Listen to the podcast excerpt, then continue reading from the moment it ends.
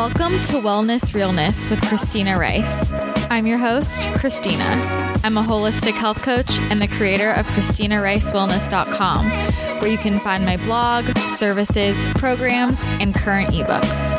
You can also find me on my other podcast, Straight Up Paleo. In this podcast, I'll be discussing all things related to health and wellness, and I promise to always keep it very real. If you'd like to submit a question or topic for me to discuss, send it in to podcast at Christina Rice Wellness dot com. Don't forget to subscribe, leave a rating and a review on iTunes, and most importantly, enjoy the show. Hi, friends. Welcome back to the podcast. I'm very excited because right now I'm sitting in South Carolina with my good friend, Kelly Scott. Kelly, say hi. Hey, hey. Kelly is the intern for Straight Up Paleo, my other podcast, and she's been on our podcast before, so listen to that episode with her. But I wanted to have her on Wellness Realness because I just want to take a deep dive into Kelly Scott's life because she's super interesting and fascinating, and I'm obsessed with her. So Kelly, why don't you just give just give a brief overview of yourself before we hop into all things of your life? Okay, where to begin? I'll keep it brief. Um, I live, as I said before, if you've been following me at all, in the middle of nowhere, South Carolina, and that's where we're at today. But um, basically, I'm a paleo chef. Um, I'm about to go to culinary school in California, and so that's just my life. I'm a huge foodie. I've gone through, you know, my own health issues that led me to be paleo and really changed my life. So that's basically me in a nutshell. Yeah, Kelly's the most incredible cook. It's insane. So this weekend, this is what happened. So I went from Paleo F X to Kelly because I was already halfway across the country and I've been dying to visit her, but South Carolina is quite a trip for me coming from Los Angeles. So since I was already in Texas, wanted to make it out here because she leaves her culinary school literally next week. So this literally. is the last week she would be here. And we basically just planned our entire trip around eating and and walking and eating food. Did literally. I say that twice? No. Well, what did I eat, say? Eat, eat, walk, yeah. Eat, eat walk. Walk. Recipe Harry test. Potter. Harry Potter. That was what I forgot. So we have made some delicious things so far. Why don't you tell them what we've done so far? It's only been less than twenty-four hours. And so we've already done barbacoa with awesome peppers, avocado, cauliflower rice. So that was one meal. And then today we woke up, had keto pancakes with, of course, so good. They were so good with cinnamon veggies, Christina's cinnamon veggies. And she bought me this hazelnut butter. And we also used some of the ones I made. And oh my God, they were so good. And so after that, we were like really full. But we're like, we have to keep going. So not only did we keep going, but we recipe tested. And Christina recipe tested. So we had to eat that. And then we had eggplants, lasagna for lunch with tons of greens. And now we're smoking some ribs. Yes. And Christina is about to have her life changed by these smoked ribs. I'm I'm seriously so excited. It's been a whirlwind. And we went on a few walks. We both, Kelly went to CrossFit this morning and I did a workout here at her very large house with an amazing upstairs. And I'm doing the MAPS Anywhere program. And I'm going to tell you, Kelly, I'm literally obsessed with it. It's so much fun. And I love it for travel, but I think after I finish, it's four weeks. I'm gonna read. I'm gonna do it again. I think I'm just gonna keep doing it and maybe add weights. But the Mind Pump programs, the MAPS programs, are seriously so good. I highly recommend. And I decided that I'm doing a little giveaway challenge this month for the month of May. If you haven't already heard about it, I posted about it on my blog and on Instagram. But basically, it's a May Moves challenge because I live a very active lifestyle, and I like to try and.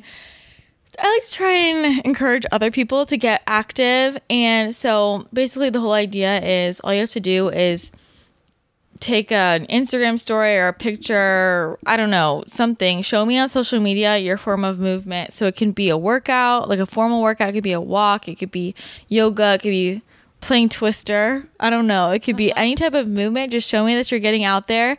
And use the hashtag, hashtag MayMoves, and tag me at Christina Rice Wellness in either the caption or in the story, or if you don't have Instagram, email it to me. Just let, let me know. Make sure I see it. Oh, if you're tagging me on Instagram, make sure you tag me in the actual photo itself. I know people don't understand this, but if you just tag me in the caption, I don't see it.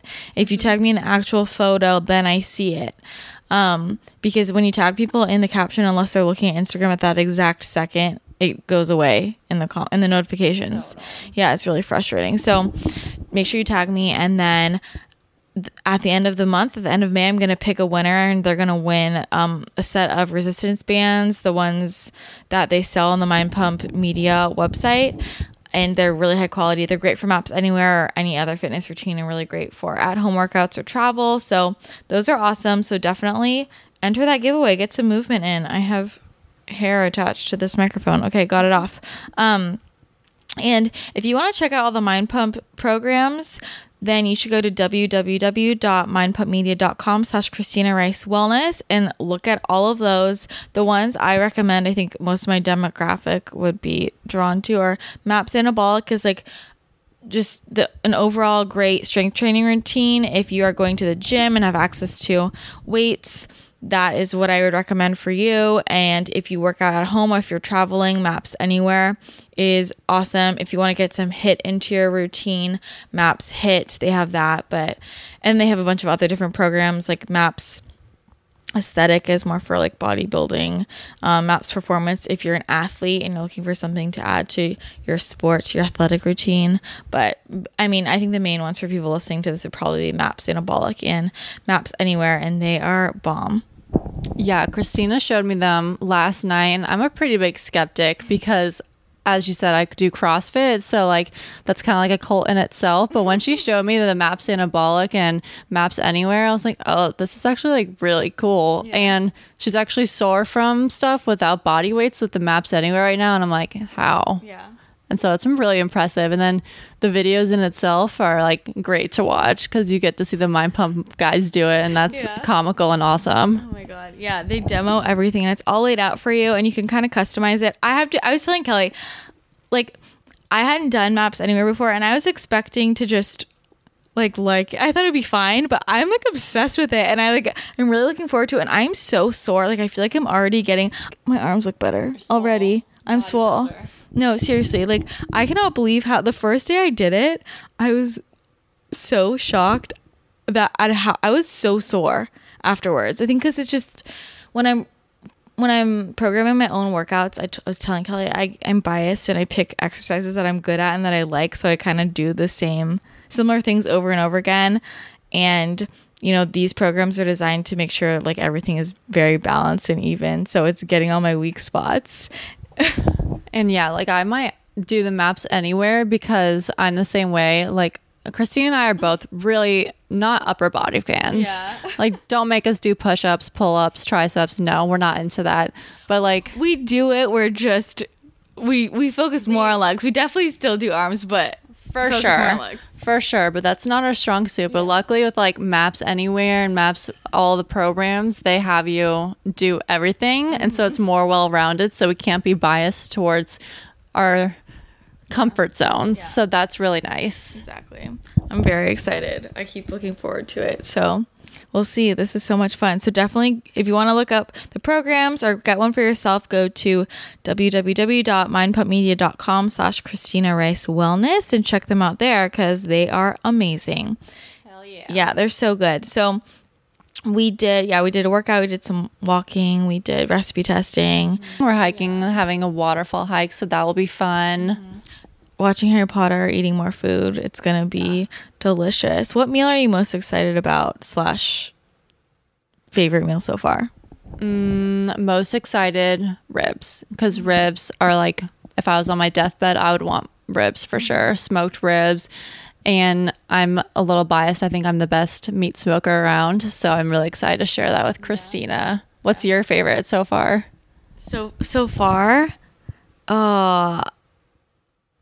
I can't. I don't know. So I know I loved all of them, but I'm really excited for the ribs. I love anything smoked. Mm. Anything. I'm really excited to try smoked veggies and the smoked Brussels. Those are going to be really, so good. really good. So yeah, very excited about that. And I feel like very, this week is so weird because I just got back from Paleo F X and I'm really tired, and I wish you had been there. Would, Me too. Would you go next year? Oh, I would totally go. There's like so many vendors, so many people there. It looked like so much fun. I had some serious FOMO and you had so much good food and like literally just all the people. Yeah, it was really good. Although I was telling Kelly this, I have to be honest, like the food in Austin wasn't as, I mean, it was fine. It was good.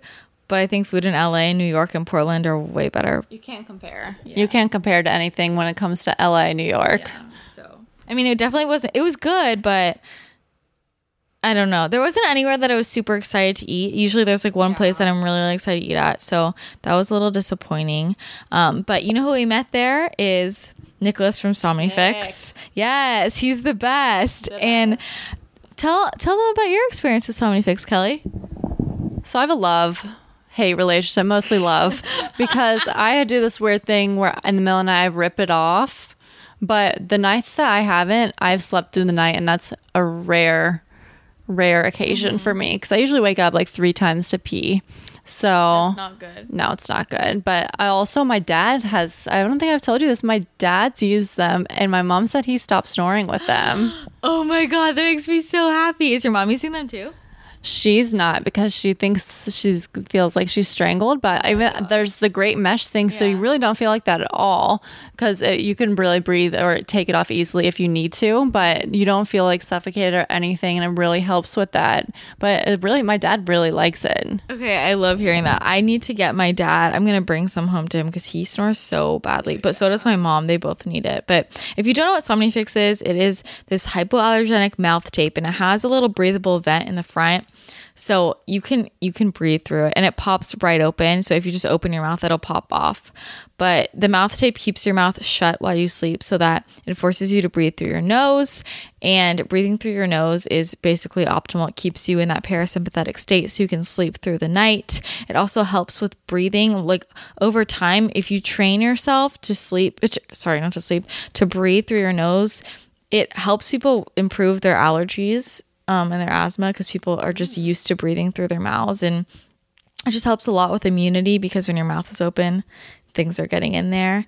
Um, yeah, and it also just affects, I mean, I get such good sleep. I mean, I got minimal hours of sleep this yeah, weekend at Paleo F X, yeah, but the the quality of my sleep that was excellent. Like yeah. I slept hard.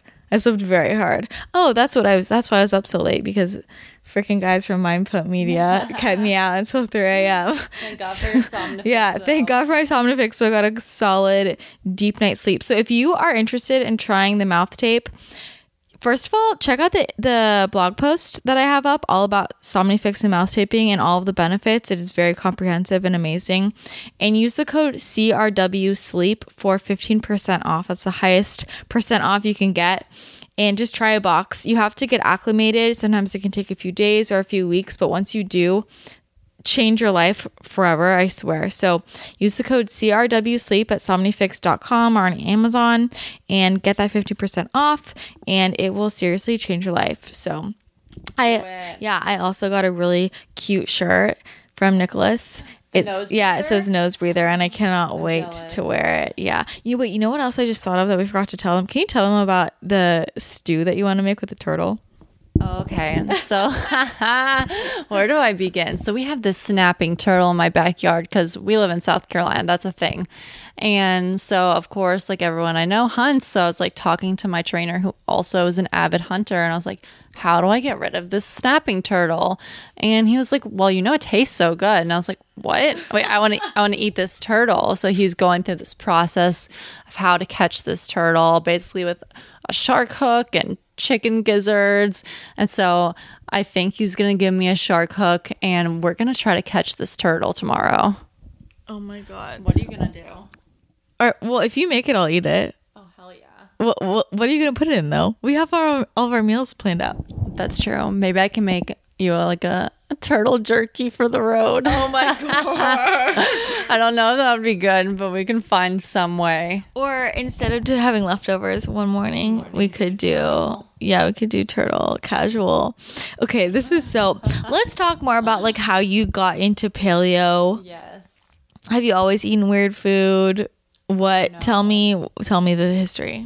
So my whole life, I always ate the typical American diet. I hated vegetables. I think I ate chicken, maybe a burger. That was the weirdest thing I would eat.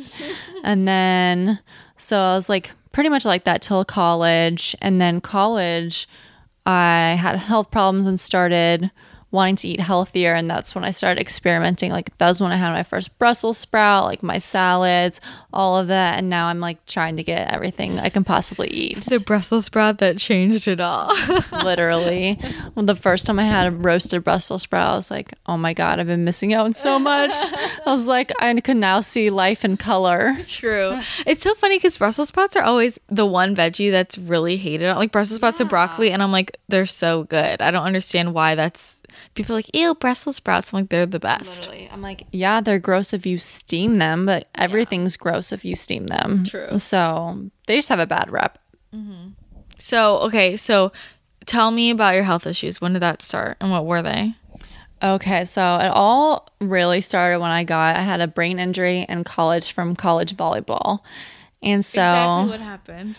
Exactly. Well, I got hit in the face with a volleyball, literally. People don't understand how volleyball is very dangerous. Like, my mom got very. multiple concussions from being at my volleyball tournaments growing up, and just it was even on a bounce. One of them was on a bounce. Oh, so a girl spiked and it bounced and then just went straight to my mom's head, and she got knocked out. Oh my God. Like, people don't understand how fast these volleyballs are coming and how they can see- you could die. No, literally. So you literally died. What, did someone what spike it straight into your face or what? Yeah, it was like warm ups of one of our really important matches, and my teammate didn't go up for a block, and essentially the oh girl on the God. other side just damn blockers. I know, it wasn't my fault. She just headed straight into my face, and I was like on the ten foot line, so it was like five feet away. Well, ten feet away, literally.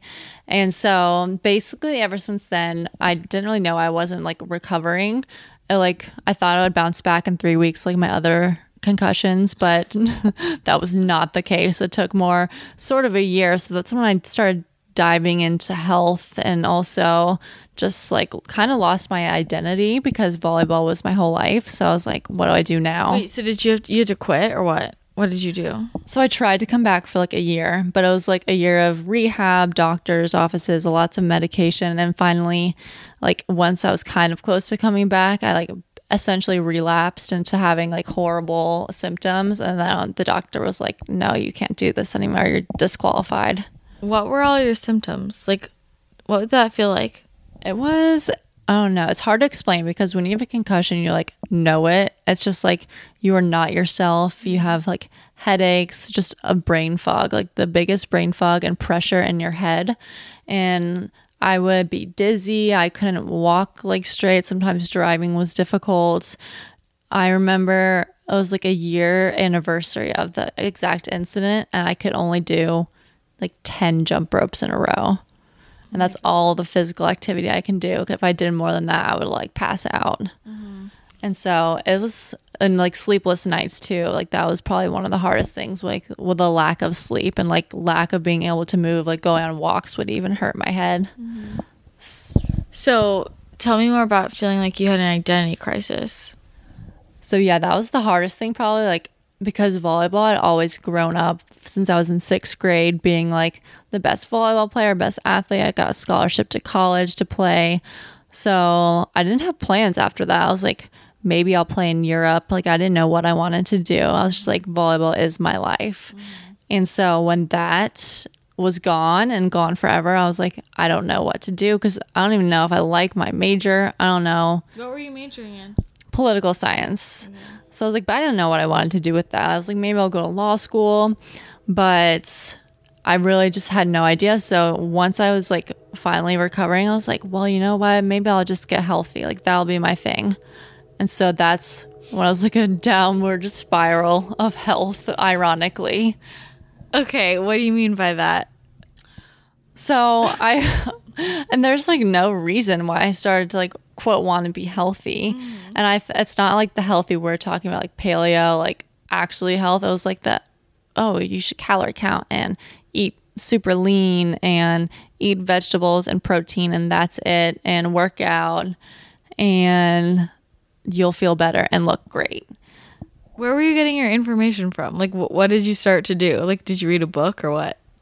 Literally, like, online. Like, I would Google stuff like uh, calorie counting or like healthy meals or what's healthy. Like, do you remember what websites you were looking at? Honestly, it was probably like more like My Fitness Pal or magazines that would just be like, probably looking at other people also had a huge influence, but nothing like in particular, just like a little bit of everything. Instagram, online, websites, you know, bodybuilding stuff, like mm-hmm. all this protein intake and vegetables. So just a, a accumulation of everything. Okay. Okay. So you start reading this information, and then what was your life like then? So then I just got absorbed by it. So I got sucked in and was like, I need to do everything because, you know, I need to like, be healthy because I took this whole year off. I haven't been doing anything with my life. And so finally, once I could work out, I started just working out all the time because it was just like, it's very addictive, obviously, especially once you have that break and you have that crisis of identity. You're like, what do I do? Well, now I can work out. So I got to do it all the time because I don't want to lose it again. Mm-hmm. And so I was doing that, under eating, just not eating like enough for my body and enough nutrients, like the lack of fat I would eat and like just chicken breast and stuff like that. Like it wasn't great by any means. Did you know that you were undernourishing your body, or did you think everything was fine? At first I thought everything was fine because like you, at first it's like it comes around slowly. Mm-hmm. And then suddenly out of nowhere you like look at yourself in the mirror, or like I would look at myself in a picture and be like, holy crap, mm-hmm. like what happened? And even people would come up and be like, are you okay? But like more people actually would come up and be like, what are you doing? You got so skinny. Mm-hmm. And so it's kind of encouraging because you're like, oh, well, I'm doing the right thing. Everyone says I look good. Mm-hmm. So I might as well just keep doing it. Mm-hmm. So that was how I got into like a downward spiral. And then suddenly I realized, oh my gosh, like it's like I need to stop before it's too late. What made you realize that? I think it was honestly, I took like a nutrition class, and my teacher, we had to do like a My Fitness Pal type of thing where we like calorie counted. I already knew obviously everything I was doing, and she was just like, you're far under eating. Mm. And I was, up until then I was just like, I knew it, but I never like confronted it. And that's when I was like, okay, I need to get a nutritionist to help me like set me straight. And so that's what like helped me start to get better for sure. What, so what changes did you make? Was it just eating overall more food, or like eating specific things? It was mostly, at first I was just to stop counting and tracking everything because I used to be so calculated in what I ate. So once that was gone, I slowly started bringing back other things that made me more comfortable. So I would add more fats. Like fats was what I probably feared the most because I was like, they're so demonized in the health world. And so I started bringing that back. And then once those were back and I stopped counting and tracking, that's when I felt a lot more free to do whatever once there was no more tracking. Was that hard for you though? Like, do you feel like you were struggling with orthorexia, or do you feel like you just were unaware? No, I feel like I definitely was struggling because I'm very type A perfectionist. So I was like, I need everything to be perfect, like calories in, calories out. You have to exercise to be healthy and like do all these things. And so I was like completely absorbed by it for sure. How do you know the difference between just like really caring about your health and like orthorexia? There's a difference because like right now I care about my health, but I'm not having an orthorexic mentality. So I'm not obsessed about everything I do or get, it doesn't give me anxiety anymore. Like if I miss a day of working out, I would be okay with it now. I'll be like, mm-hmm. okay, whatever, I'll do it tomorrow. Mm-hmm. Back then, if I missed a day of working out, I would have the biggest anxiety attack. Like I remember in college, once I came back at like ten p.m. from something, and I was like, I haven't worked out today. I have to go work out. And it was ten o'clock. It was raining, and I went on a run at like nighttime. And now I would never do that. Like that's crazy. Like I would be obsessed and have anxiety if I couldn't control something like that. Isn't it funny how memories like that stick out? You you think of the crazy shit you would do when you were in that mentality.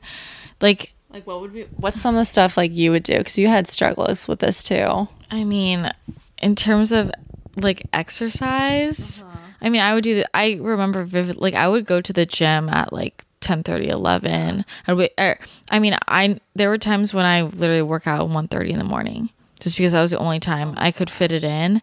And it was really ironic because now I understand more so, like, it's more important just to be overall active. And, mm-hmm.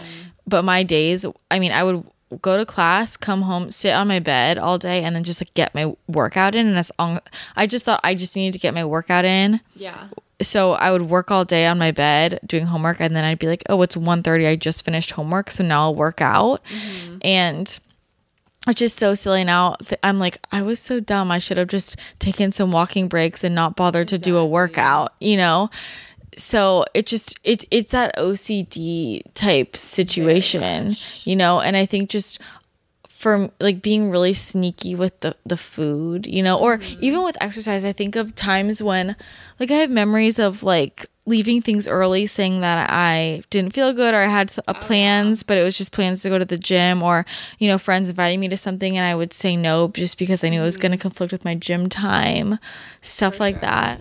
Yeah, I would always blow off people, or if they would try to mess my my routine, I'd be like, no, you mm-hmm. can't mess up my routine. Like, mm-hmm. I'll freak the hell out then. Mm-hmm. Like, I would have a full-blown anxiety attack if anything wasn't perfect and how I planned it to be. Exactly. And so that's just, like, the main difference, like, something controlling you and something you're, like, concerned about. Like, right now, we would eat whatever we want in the healthy way and know what's good for us. Like, there's a difference between not eating sugar because you're scared of it, or not eating sugar because you, it doesn't make you feel good. Yeah. Okay. Sorry. I have to say something because basically what just happened was Kelly just said what she just said, what you just heard, and then she handed me the mic and my garage band closed and we thought we lost the whole podcast. My heart dropped. Yeah. Our heart, my heart fell out of my butt. And now, and so sorry. Whoa. But we, we recovered the file. I thought it was deleted forever. We opened it and it was empty. And okay, we're fine. But back to what you were saying. Sorry. That would have happened to me when I had those tendencies. I would have had an anxiety yeah. attack, but you know, we went with the flow, and yeah. thank God we recovered it. Yeah, exactly. And that's what it is with the, like, talking about the sugar thing. When I'm trying to explain to people, I'm saying, okay, I might deny the same food now, but it's for a completely different reason. So let's say there was, I don't know, something with sugar in it, and I would start to just feel anxiety in my body, and I would do anything to avoid it. And in my head, I would imagine myself like blowing up and oh, yeah. and just I would just all these out of proportion things, you know, and I was just so genuinely afraid, like I would oh, do yeah. anything. And now it's like I see it and I just think it doesn't make me feel good, so I don't want it. Literally. But like it doesn't f- make me afraid, and it doesn't give me anxiety, you know. Or if it was like the only thing that only thing on earth, I would just eat it, whatever, you know. Whereas before, if that was the last thing on earth, I would rather die than eat that Literally. Piece of sugar. Like, yeah, now I see something like that would have scared me in the past, like a cupcake. Like, I work in a bakery, for example, and so if I saw that cupcake, I'd be like, no, you cannot have that, like you will die if you have this cupcake. Whereas like one time I was offered a gluten-free cupcake, I had a bite and I was like, you know, this isn't that great. I'm good. But I didn't feel like the guilt or pressure that I would have felt before. Like if I had that bite before, I probably would have been like, oh, I need to go on a run from like a bite of a cupcake. Yeah. Was there, were there any other foods that were sort of trigger foods for you? So sugar, was there anything else that you avoided that you were afraid of specifically? Um, well, just like anything that was deemed unhealthy, like fried food, which I wouldn't eat now, but again, for different reasons. Also lots of fat. So like an avocado, egg yolks, like I'd maybe have one egg yolk and then mm. egg whites, which is so boring. Mm. And then any breads, like breads I was so afraid of. Um, pretty much just, you know, anything besides vegetables, meat, and some low calorie crap, like low calorie ice cream. Mm. That's like, now I taste it, I'm like, this tastes like chemicals and it's so shitty. Yeah. And like, what was, tell me about what your what your exercise was like, like what you were doing. Oh my God. So I was doing um, the B B G type of thing, except I was not following it by any means. I was like doing it on crack. So I would do like all those workouts in a day, plus cardio, plus walks. and like extra stuff. So I was doing that seven days a week. I never gave myself an off day because I was like, off days are for the weak. Like, no, I can't do that. My off day, I had like a, a rest day of sprints and abs. That was oh my, my off day. And now that's like the most cardio I would ever do yeah. is like a ten minute hit. Okay. So I want you to explain more about how you came out of this, like how you transitioned out of it, what that process was like emotionally, physically, like, like literally what you did. So I just kind of had to like stop putting up with the B S, you know, like I finally was like, this is not okay. I was like, this is unnecessary. I'm not healthy. I look sick, and I was sick. I also had thyroid problems, but like I wanted to be healed all the way around. So I was like, I need other people to help me. So I got a nutritionist, I got a therapist, and a trainer, like the trifecta kind of. And so with those three, I finally was able to slowly like stop with these tendencies and stop with being so controlled, because for once other people had to like tell me what to do. And when I lost that control, that was actually freeing, because I was so O C D about everything that they could kind of think for me and I would just do it. Was that easy for you to give over that control though? Like just, could you just do that? And also, did you find these people, or were it was your family pushing you to get these people, or how did that even come about? So I finally found them, which I feel like that's rare with someone with issues like this, because they kind of have to like either hit rock bottom or their family and friends have to tell them. Mm-hmm. And for me, I like saw where things were going and luckily stopped before it was too late. And I was like, no, I need this help. So I like called my parents and told them, hey, I want like a nutritionist and stuff. And they were kind of like, eh, like, I don't know, like pray it out. And I was like, mm, I don't think that's going to yeah. work. Like we need some more significant mm-hmm. help here. So I just kind of did it by myself. And they weren't takes, very that involved. Strength. It takes a lot of strength. Yeah, it's definitely easier, I can imagine, when you have like family and friends supporting you. But I'm also the type that's more closed off. So handing it to strangers also helped me, because that was easier than having to explain it to everyone around me.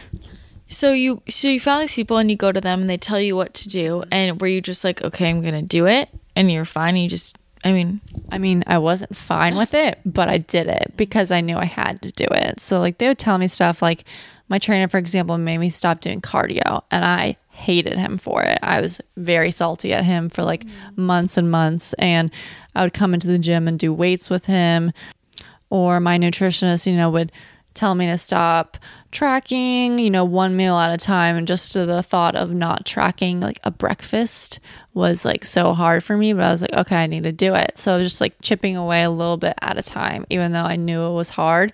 Eventually over time, when you keep doing it and making that routine and pattern, it becomes really easy. And how often were you seeing your therapist?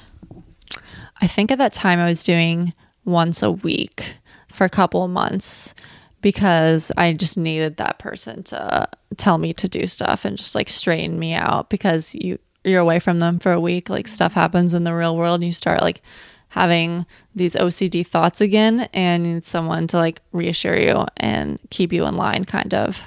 And how long were you seeing all these people for? Probably my nutritionist and therapist was probably for like a three month range. And then I went home um, for like a school break. And then recently I got more into fitness again, and with um, a trainer, which helped me. So probably three months total, but that set me back on track. And I knew once I was in those patterns, I could um, do it more by myself. But probably if I was still there, I would have continued, because that's much easier than handling it by yourself. Do you feel like there was like a moment where things just shifted for you? Do you feel like it was just like basically doing what you were doing over time, and like it kind of came over time that you reached a more balanced mindset? Mm-hmm. Yeah, it was definitely gradual. It's not just like one moment in time that I can remember. Mm-hmm. Um, like I don't remember the day I started stop tracking the whole day mm-hmm. of calories, or the day I added that whole avocado in, you know. It just like slowly happened. I was like, hmm, okay, I'll do this or I'll do that. But I definitely think like the most monumental is like was being able to go to restaurants or eat out and not have to look at the menu obsessively beforehand because I was afraid of the n- nutritional facts, you know? Yeah. So like little stuff like that, I would be like, oh, like a week ago, I wouldn't be able to do that. Mm-hmm. So that was cool to see over time. To anyone who's struggling with this kind of stuff, what would you, what, what do you think are the biggest pieces of advice you would give them to help come, overcome it? I think the biggest advice to help overcome something like this is definitely, first of all, seek help. It's hard to do it alone. Even if you don't want to tell your friends or family, you should see a nutritionist and therapist for sure, because that's like, you have to rewire the way you think. And it takes a lot longer to like get out of a habit than to build a habit. And so you need help to get out of that. And also to just really stop making excuses for yourself and just do the damn thing, because you're the only one that can fix yourself. Mm-hmm. What about, I mean, it's really interesting because you're so different now. Oh, and yeah. I mean, how do you think that whole experience like affected how you are now with food and exercise? I think it definitely changed the way, like now it's like freeing, because I look at food and now it's like something that's healing me and like gives me my strength, whereas before it was my enemy. Mm. So now I think that's why, you know, I've become so into food and like cooking and becoming a chef, is because this food is like what's making us function day to day, and that's just like so amazing.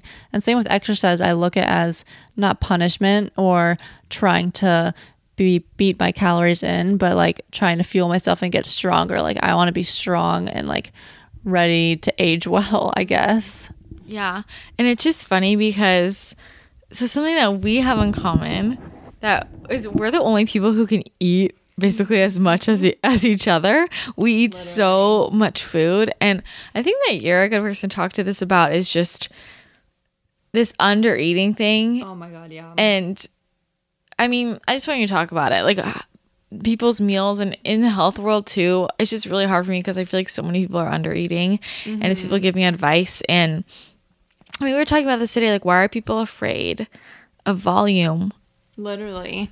That's my biggest thing. Like people don't eat the enough volume at all. Like I think they look at a food and they think it might look like a lot enough. Like they have a plate of greens mm-hmm. with maybe protein on it. Mm-hmm. And to us, that's like barely anything. Yeah. Like that's not enough. Like even though it looks like a lot, like that's not. Like a few ounces of protein won't do. Like you need a lot of protein, like more than you think you need. And same especially with vegetables, like mm-hmm. it might look like a lot on your plate, but vegetables are so nutri- or nutritious mm-hmm. and also so much less compared to like fats and meat that you need like way way more. Mm-hmm.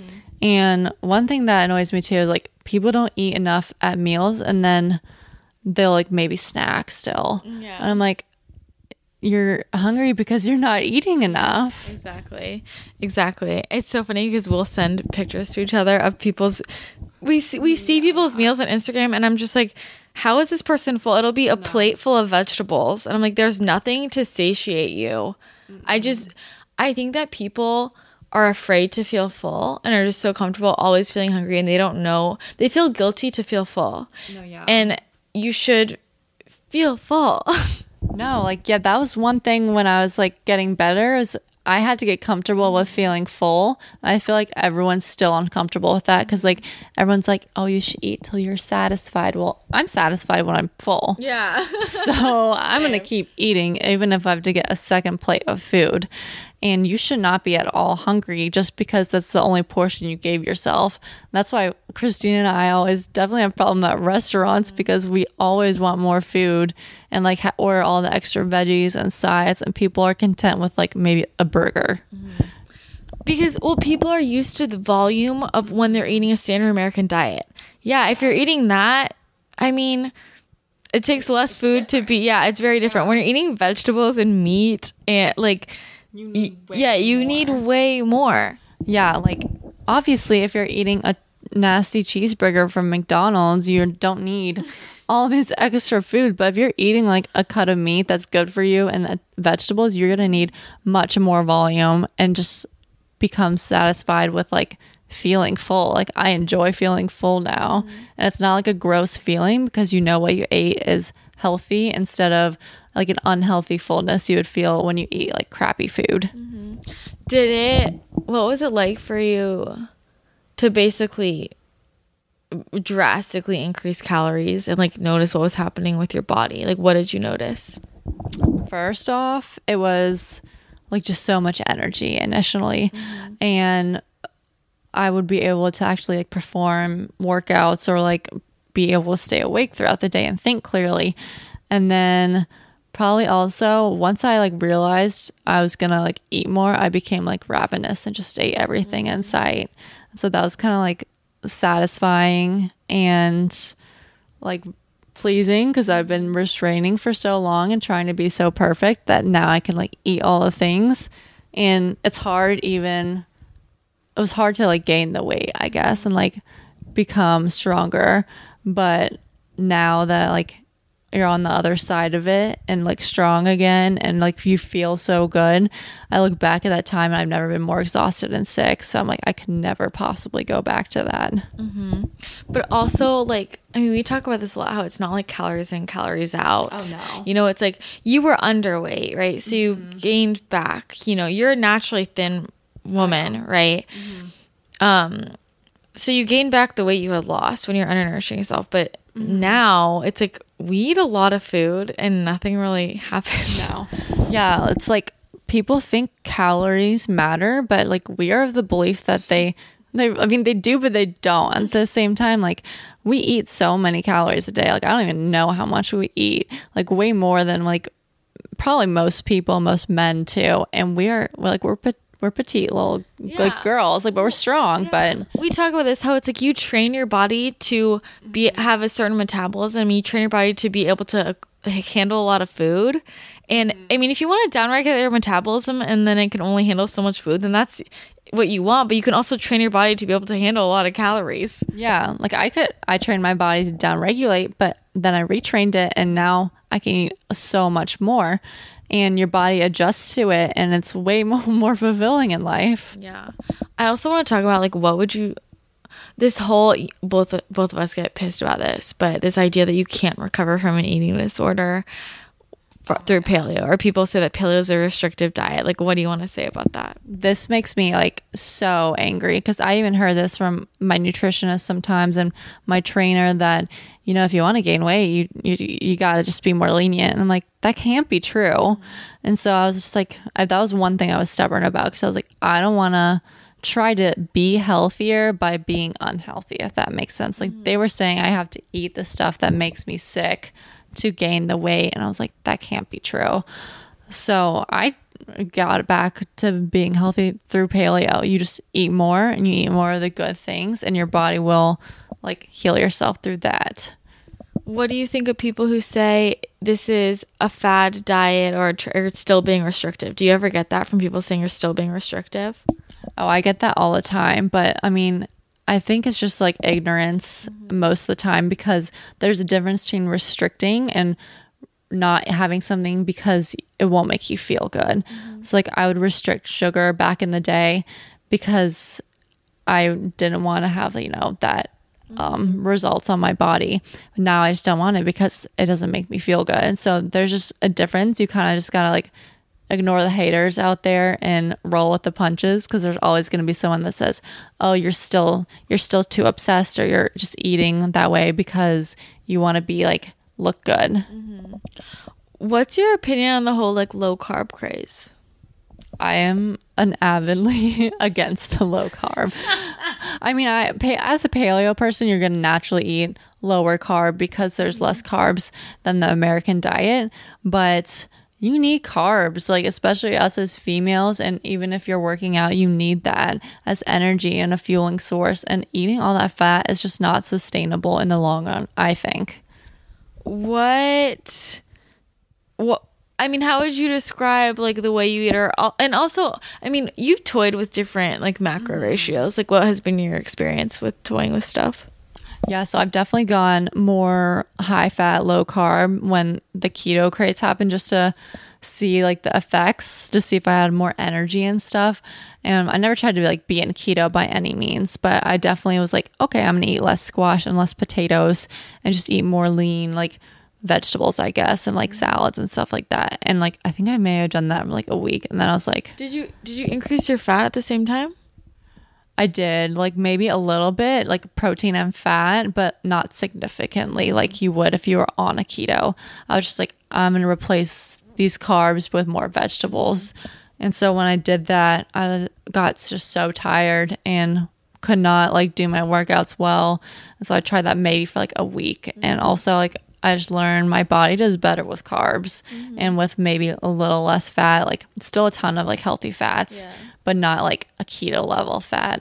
Well, this, it's funny because you eat a shit ton of fat. Oh yeah. And you know what I mean? Like to most people you would eat, you, to other people, they think that you eat like a ketogenic level of fat, oh, for sure. but it's like moderate. It's like normal for you. Like you don't eat low fat at all, no. which is why it's just really like so many people are just not eating enough. Like they mm-hmm. aren't even realizing it. Um, yeah. yeah. It's with like all the macros too. They don't realize they're just like not eating enough in general. Like you should have so much more food on your plate. You should have so much fat, so much protein and greens and carbs, because they're all whole real foods, so they're all nourishing you. It's not like you're having like way too much of stuff. Like you shouldn't be fearful because they're doing good things for your body.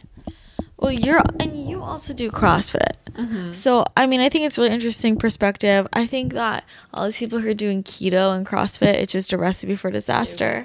If you're keto and you're working out like more than walks, I feel like if you're trying to lift weights, like you're going to be doing damage to your body. You need those carbs. You're not going to be burning all these like fats and stuff. Like, no, you need that energy.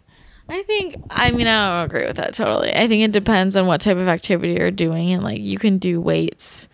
You can do weights well, but I think it just depends on the situation. Like CrossFit is like, like Metcons. Yeah. Like you need some carbs. No. Yeah. Cause like, even though they're short, they're like, like my one today was eight minutes. Mm-hmm. If I didn't have like some carbs before that or something, I would be like dead. Yeah. Like you need that energy and strength from something if you're doing that like high intensity type of stuff. L- okay, looking back, what do you think of B B G?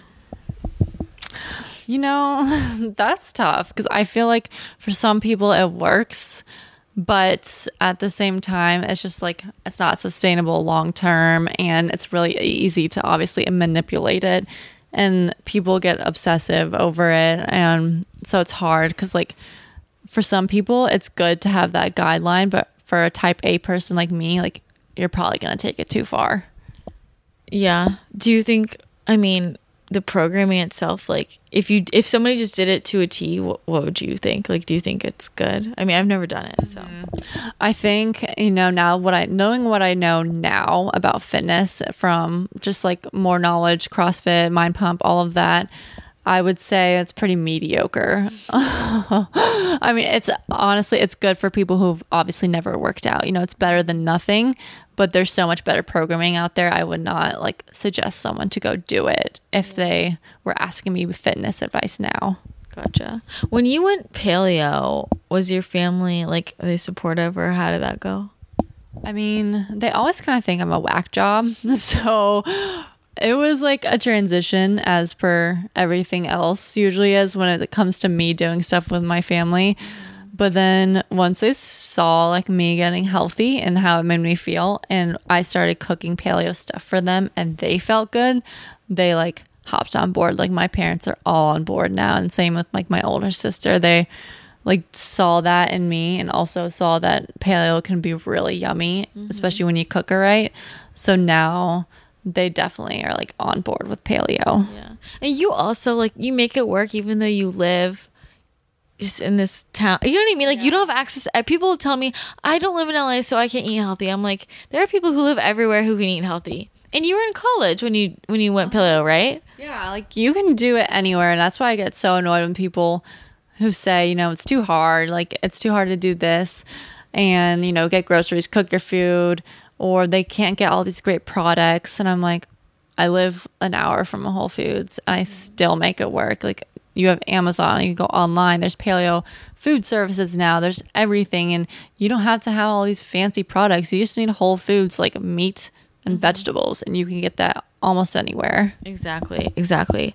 The other thing I want to talk about with the recovery and stuff is, so you also are a side, mo- like a model. You're in the modeling industry. On the low key, yeah. Low key. I, I occasionally dabble in modeling. So did that feed into the eating disorder and the exercise addiction, or how did that affect things?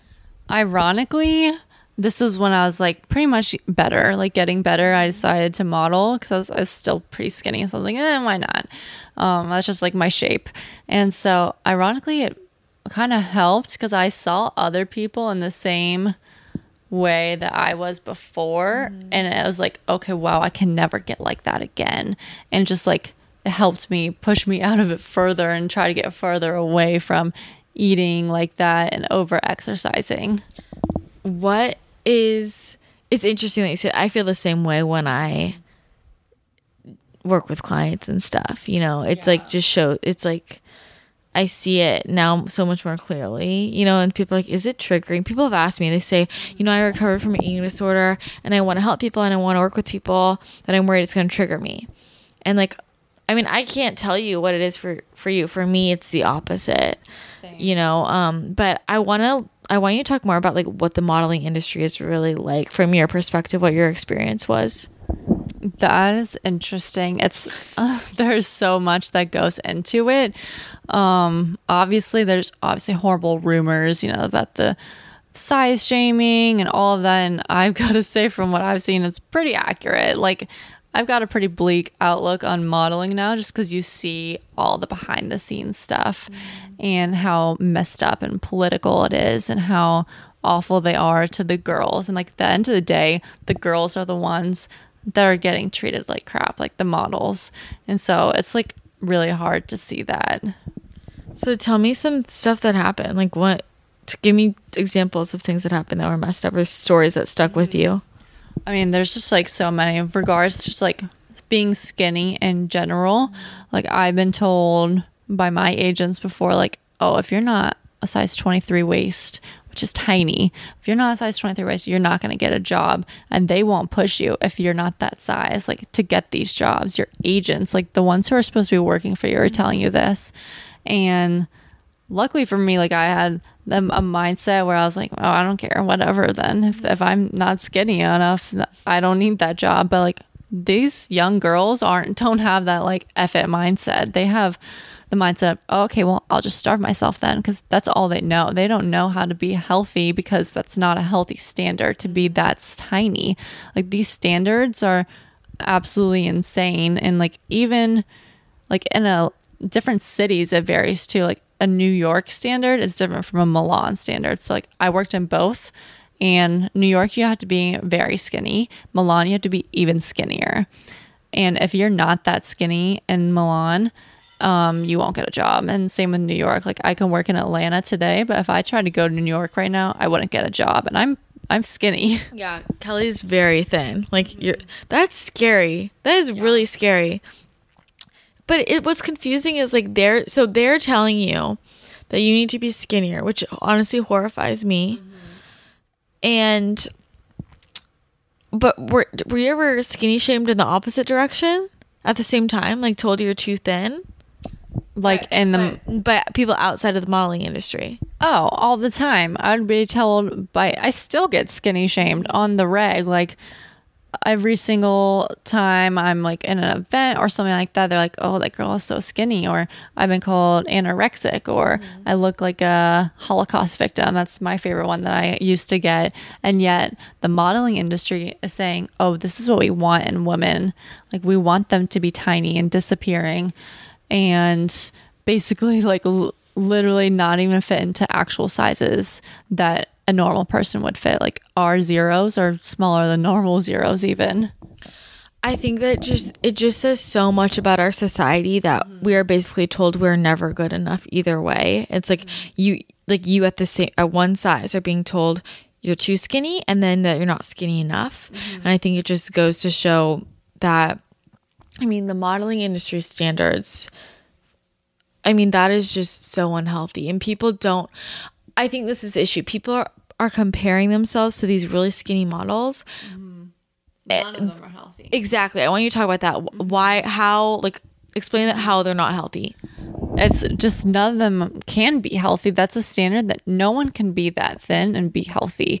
When I was a New York thin, I could have done that because I was still recovering. Like, I was on my way out. Mm-hmm. Whereas now I feel like, you know, I'm at a size that is better, and that's a size too big for them. Mm-hmm. And I'm finally healthy. Like, these girls, they can't have a sustainable, healthy life because they can't eat the things they need to, and they also don't know how. So I had roommates and like friends in the industry who, you know, they many were anorexic. They'd eat maybe a protein bar that was two hundred calories a day, and that would be their meal.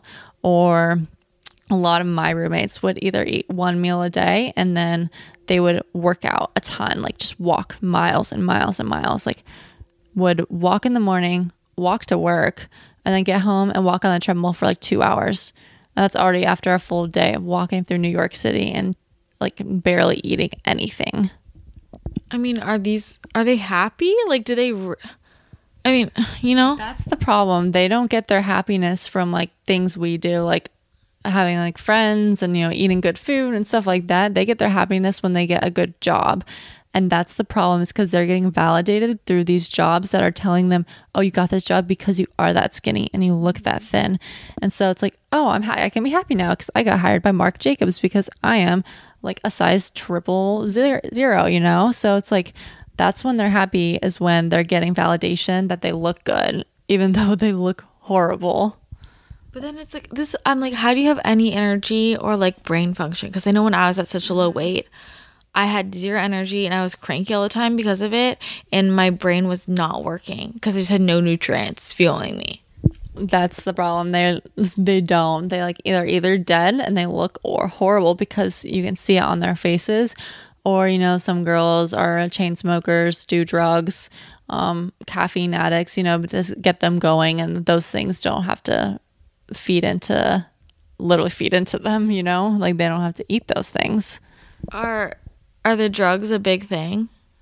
The drugs, yeah, that's a big problem. Not um, most of my friends, luckily, were not, but I mean, many girls would go out every night, you know, do drugs, go into the bathroom, do drugs, would smoke a lot just to suppress their hunger, I think, and, you know, keep them going continuously. God, but it's like, do they think that this is just like normal? You know, or do they do they feel trapped? Like, you know how like we both went through that period of time where we knew something is wrong, but you're just kind of trapped in it, and it takes a hot second to realize, okay, I need to turn it around. But you go through that period of time where you know it's not good. Like, are they in that trap, or do they think this is how it's supposed to be? They think that this is normal because everyone does it. Like, modeling world, it's a completely different world. So that was an interesting perspective for me, because I have normal friends too and don't see that, but that's their whole life. So they think that's normal to do that, and they get encouraged by others. So like, I would have roommates who would work out twice or even three times a day, and my other friends and roommates would be like, oh, good job. Like, I need to go to the gym. Dang, you went twice today? Like, I better go on the treadmill. And meanwhile, I'd be like, y'all are going to be so exhausted. You're going to exhaust yourself. Your body is tired. You don't need to do that. You don't need to punish your body. But they'd be like, no, like, this is, I'm walking, this is what I need to do to get lean and stay lean and all these things. God, so just like all feeds into it, and they're like encouraging each other. What do they think of you? They, well, they think, first of all, they think I'm weird because I would eat all everything in sight, and I don't know if they were jealous, or I don't think it was jealousy. I just think there would be like, oh, well, she's dumb. Like, why would she do that? Like, she doesn't need to be doing that. You can just walk all day and you don't, she'll be skinny. Mm. And also I was like bigger than them too. So they probably thought, oh, well, she's big because she eats food, you know? That's so fucked up, because like, you're so thin. Know. You know what I mean? Like, that's scary. It's honestly, it's so scary. And like, if I was in a bad state, like being in that, it would be toxic. But because I was like sh- in a strong state of mental um, side of things, that I could literally see that and be like, wow, like that's honestly comical that they think I'm big, because yeah. I'm like, I would go into like a gym today, like a CrossFit gym, and I'm the, I'm the small, small one. Like we're the small girls, and like everywhere we go, and we still get skinny shamed, even though in that industry, like we would be big. That's so scary. Is it ever like hard for you? I know sometimes I see girls who are physically in a space I was at, and I see I see the sickness where when I was at the time I didn't see it in myself. Like you just mm-hmm. you can tell that there's something wrong. They just look really malnourished, and I mean it's it's hard because it brings me. I feel like I can almost feel it in my body again. I can like feel my bones, and I remember what it felt like at that time. And it's so it's hard for me.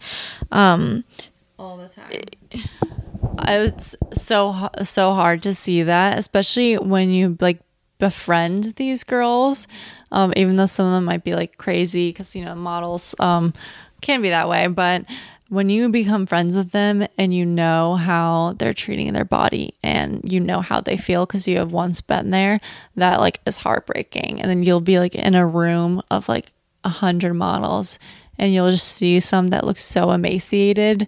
And they think they look good because everyone's telling them they look good. And that's how you have to be, because the skinny girls get the jobs. And it's so hard to see just looking like that. And you want to help them, but you can't. Like, I would try to talk sense into my roommates like and friends, and they just like don't listen, you know? So it's like you can only help them if like they want the help, and they don't because the industry is validating them. I want you to talk more about how the agents are treating them and the companies and like what's going on with that. It's all just like super shady. Like the models are just the lowest on the totem pole. So like the agents are second up, and then the people who hire you, like the fashion designers, and they will push the girls they want to push. Um, they will make the standards. And it doesn't really matter what you think, that you're just kind of like a puppet to them. And so they'll treat you, you know, how they want. And they set these horrible standards, even though they know it's wrong. And like, that's the worst part is like, these are the adults, like we're adults, but like we're young. Like there's a lot of young girls who model, and they're the ones continuously making this vicious cycle. You were telling me the other day about like, like was it an agent who was like sabotaging that girl or what? Like, oh yeah, yeah, this is really messed up. So agents do this too because they're competing with other agencies. So like before certain fashion seasons, you might sign with an agent abroad. And one of my good friends signed with a Milan agent and a Paris agent. Like they were the same ones. And so they were having her. They're like, oh yeah, we want you. We want you. We're going to, we're going to fly you out. New York Fashion Week was happening, and they were still like, yeah, we're going to have you. And the next week they were going to fly her out. And the day before she was supposed to get on a flight, they called and they're like, oh, we don't want you anymore. We're not going to sign a contract with you. Come to find out, because they already signed another Asian girl. Um, so they're like, we wanted to hold you out for competition. We didn't want you to have any other agency to come and get you because we know you're talented, but we wanted our Asian girl to get pushed into these spots that you would have gotten. That is so messed up. I think something else, I mean, The race, the race thing, the race problems in the modeling industry are honestly repulsive. Like you see some of the things that like, oh, all the variety of people, but that's not how it is in high fashion whatsoever. Like the standards for an African American or an Asian American in general are way higher than for a white person. So I've even had an agency t- like literally telling me this before that, oh yeah, you're like, that's a good size for you, but luckily you're not black because you have to look like an emaciated African, oh like a starving African. I've literally had someone tell me that, and I was just like, they're so fucked up. They're so, so fucked up. up. And it's like that for everyone. And you have, they have to have the one like token black girl and the one Asian, you know, or Hispanic, and they have to be at a way higher standard. And the rest of these girls get screwed over because they have to be a certain way, whereas, you know, a white girl can be many different ways and they'll still hire them. God, it just scares me because it's like to me, the standards are already so horrendous for just a white girl. Like, that is so unhealthy. Like, mm-hmm. do you ever see people literally, like, lose their lives because of this? You know what I mean? Yeah, there's stories all the time of girls who will get into this and, you know, especially young ones, because they think that agencies have their backs, but they really don't. And they'll just, you know, either die from eating disorders, die a lot of times from drugs. And this happens all the time, all over the world too, especially to young girls who, like, they don't know any better. Like, they don't even have, like, an identity really yet. So that's, like, the toughest part. You think your agency has your back, but, like, they they really don't. Have you ever known someone who's, like, died? Like, have any of your friends? I've not personally, but I know someone in my agency who died from drug use because, like, she got involved with drugs through modeling, and that's what she um eventually died from, like, while modeling. And so that's just, like, a really common story, though, that happens, like, everywhere when it comes to modeling. So, so why keep doing it when you're in this industry and you know it's fucked up? That's hard. Like, once you get in, I don't, like, love it, but I do love, you know, like, the traveling and the food and the experience that I get from modeling. Like, mm-hmm. I would never have been able to go abroad or live in New York and do some of the things that I've been able to do without it. And I don't see myself doing that much in the future, but for the time that I did get to do and, like, some of the stuff I do now, it's still, like, a great life experience, but, like, it definitely ruins you once you see the dark side of it. Like, I could never support that going, like, forward really. So if someone came up to you and they're like, they knew you're a model, they're like, I'm really interested in modeling, would you, I mean, what would you say? I honestly, that's happened before, and I, like, don't encourage it. I'm just like, it's, unless this is your true passion, like, you want to be, like, some fashion designer, you know, something like that in the industry, I really would not encourage it. It's really messed up, and it's, like, one of those things that it's so messed up you can't fix it. It's just, like, a vicious cycle that keeps, like, repeating itself. Like, no model can fix it really. Like, the only people that can are the designers themselves and the agencies, and it's working for them right now, so why would they? God, it's just so messed up, because I think about, like, you know, I've talked to you, who's an actual model, and you're telling me about these ridiculous standards and this pressure I can't even imagine. It just uh we we the and these but uh, people are also photoshopped, so it's like, you're already so like so thin and so unhealthy, and then they're photoshopping you on top, and it's just putting out this ideal to women that's completely unrealistic and making them have this image of health that is actually this image of not healthy at all. Like, do any of these people have their periods? Like, oh no, how is their thyroid? You know what I mean? Like, yeah, like, that's all messed up. Like, everything, everyone is feeling horrible. Like, no one, I don't think anyone, my roommates and I had, like, our periods or anything. Like, and I had eight roommates, mm-hmm. and we were all unhealthy. And also, like, exactly what you said, the Photoshop, they're all being Photoshopped. Also, our hair and makeup, like, the stuff that goes into that, we look like death when we're, like, going into these shows. Mm-hmm. We would probably have, like, horrible eye circles under us, acne, you know, because our hormones are all out of whack, hair's falling out sometimes. And, but, you know, if you go into hair and makeup for three hours, yeah, you're going to look good, because these are professional people, and you have, like, the right lighting, the right setting, like, hair, wigs, you know, all of that. So it's just not real. Everything is just very fake. Yeah. Is you feel, is there, like, anything else that you haven't touched on that you want people to know about the modeling industry? I mean, probably just, like, what you see is really not what you're getting. You know, it's very... um fake in general, and then the the standards, like, you don't want to look like that, because one, it's not real, two, it's not healthy, and these girls don't feel good, they don't feel healthy. Mm-hmm. What about these big models that people look up to, like Gigi Hadid and Kendall mm-hmm. Jenner, people like that? Like, and it's funny because they put out their exercise, they say what they do and, like, what they eat, and, like, do you, do you believe that, or how's it different for them? It's actually, like, I think that they may eat differently than us, because one, for celebrities like them, big names, they don't have to be the same sizes, because one, they're probably not being on the runway, mm-hmm. and they're getting photoshopped, mm-hmm. and they have such fame that comes with them that these companies know that they don't need the skinny girls if they have them.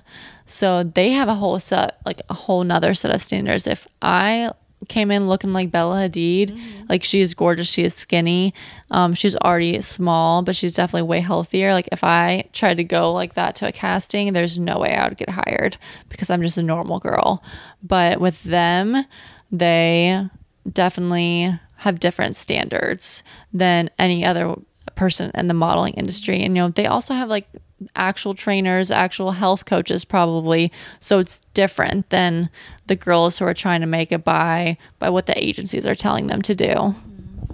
People also don't understand with these models. It's like, this is their job and their whole life is yeah. basically about working out and under eating uh-huh. for models, you know? And so it's really, when people are comparing themselves, like regular people comparing themselves to people who this is their job to look a certain way, it's just unfair. I'm curious what you think about Victoria's Secret models. Mm-hmm. They're just like, it's very different. Like it's a different world. Like if you're a Victoria's Secret model, you're not really a model and anything else.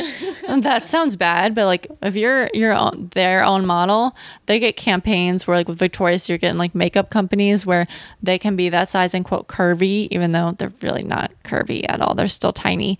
And the other girls wouldn't be like that, you know, like so if you're a Victoria's Secret type of model, you wouldn't be a high fashion model or like a plus size model. Like yeah. they're just all different worlds.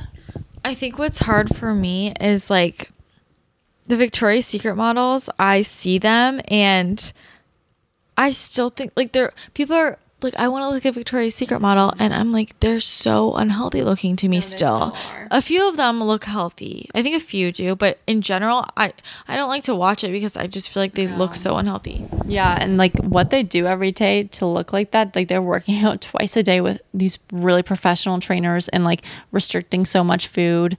And also like, again, going back to the fake thing, all of that's fake. Like they have tape under all of their clothes, like to push stuff up and like make like contouring with makeup. So like everything's fake. Like they, like at the end of the day, they don't really like look good, you know, like everything is just like covered up pretty much by like what they actually look like. And it's just like to have a lifestyle like that, it's not sustainable. Like any model really, in my opinion. Like even when I was at my quote prime of modeling, I had a thyroid disease. Like I couldn't figure out my metabolism. That's why I was going so fast. Like that's like why I was that size, you know? God, that's crazy. Well, I appreciate you sharing that. You. I'm very glad that you're moving away from that. Now you're Amen. Turning into paleo chef Kelly. Oh, yeah. You're going to culinary school, which somehow happened. You were going to go to law school. And yeah. then how did it turn into be going to culinary school? So yeah, I was going to go to law school because I was like, oh, well, I have to have, you know, what the world tells me I should be doing. And I'm smart. I can do this. I got into a great law school. I committed to it, you know, had a down payment, top twenty law school. And then I started working more with food. And I was like, wait, no, this is awesome. I can't like give this up. Like this is my passion in life. Like this is what I want to do forever, all day, every day. And I was just like, at that point, I was like, I can't do this. Like, I'd rather do anything but go to law school right now. Like, I need to follow my passion, even though this is not what society's telling me to do or even what my family was telling me to do. But now, like, it's such a relief to know, like, I'll be doing what I love and, like, what I was put here on earth to do. How did you find that courage, though? That's, like, not an easy decision.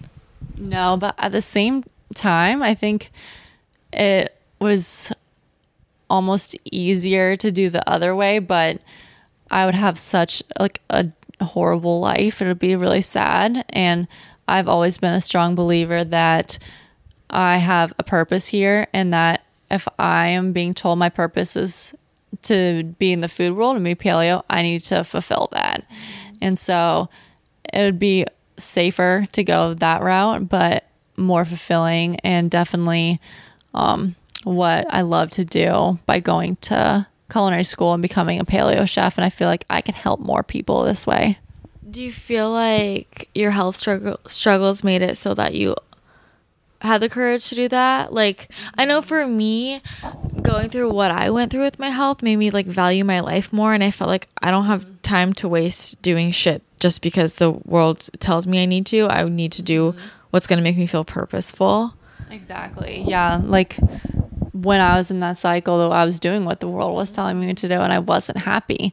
And so that definitely helped me to show I don't give a damn what everyone else says. I'm going to do what makes me happy. And this is what makes me happiest in life and what I think I can help the most, like with other people and, you know, inspiring other people to maybe be paleo. Then mm-hmm. that's more fulfilling than what conventional people may say.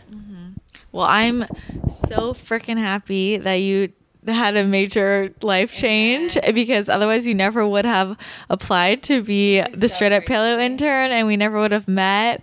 And yeah, you're going to do amazing things. Kelly's food is incredible and she is the best paleo chef ever. So hit her up. Also, she sells some crazy ass nut butters that are just, oh, they're crack. But last thing before we wrap up, uh-huh. I want to know from you, I've never asked you this, is there anything like, I think people might be curious what it's like to be our intern or like anything you've learned about podcasting that you didn't know about before? Like, you know what I mean? Any surprises? Um... I guess there's just like a lot more that goes into it than you think. Like you think someone's sitting here and just talking and then it goes into the world, but there's so much in the background that you have to do. And then I just love that the com- like the community it builds and like getting feedback from people and like joining the Facebook group, you know, having interaction. I think that's the most rewarding part is when you see the interaction with the community. And so that's probably like not something I expected. I expected, oh, I'm just working for a podcast. Just there's nothing that's going to come of this. But then you like build like lifelong friends out of something like this. And so that's been like the coolest experience. Mm-hmm. Who's a harder boss, me or Kara? Oh, you're a hard ass. I gotta say you, but that's good. You need someone to keep us in line, you know? I mean, Christina literally corrects my grammar maybe every other day, but I love it. Like I need it.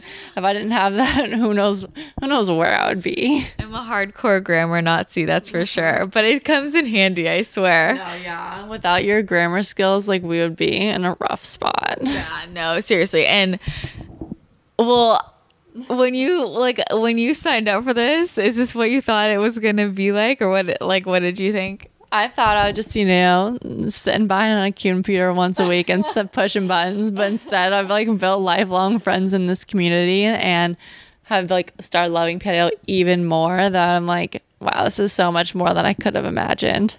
What do you think about working with brands? Have you? Is it different than you thought? That's different too. Like.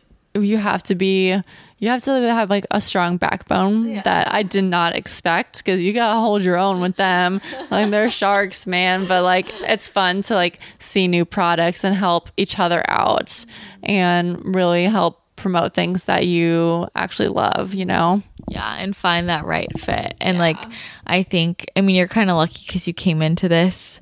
Like Kara and I stick to our guns and you know how we are. We will not compromise just yeah. for money. Like we will only work with people that we love and yeah. they're not, companies aren't used to that. No, that's like a cool thing to see too, because now coming into that, I see, you know, how y'all promote only like the best of the best. And I also get to see how other people have fallen because they haven't done that. And so like going forward, you can promote that in your own day-to-day life, you know? So that's cool to see um, firsthand. Has working on the back end of content creation like changed the way you look at other content creators or like the way you listen to podcasts or see things on Instagram? Because I know for me, when I was interning for Jordan, it just changed the way I saw everything. You're definitely, it's not as real as you think it is. I think mm-hmm. it's much more curated and thought through, especially with certain people. Like now seeing like real people like you and Kara, I can like notice bullshit kind of. Mm-hmm. I can see the people who are just like in it for the money or in it for the follows, you know? So it's, you have to have, um, you kind of have to take everything with a grain of salt and like, you know, there might be alternative reasons, but you can tell with certain people like you and Chris, like Christina and Kara that they're authentic and they actually care about their community. Mm-hmm. Take everything with a pound of salt, not just a grain, basically. Amen. A pound of pink Himalayan a high quality sea salt. Yeah. Well, thank you again so much yeah. for coming on. This is so much fun, and I can't wait for all of the rest of our adventures these few days in South Carolina. But people, if people want to find you, like contact you, see what you're doing, yeah. where can they where can they hook up with you? Um, you can follow me on Instagram at Kelly's Clean Kitchen, and I'm making a site soon, so that should be out through my Instagram as well. But I just want to thank you for having me, because first of all, it's so fun to be on podcasting with you, and then second of all, to have you in South Carolina has been so much fun. I can't wait to eat the rest of the time while we're here. I know, me too. Did you ever think back when you were reading my blog post that you'd be sitting in your bedroom on your bedroom floor with me?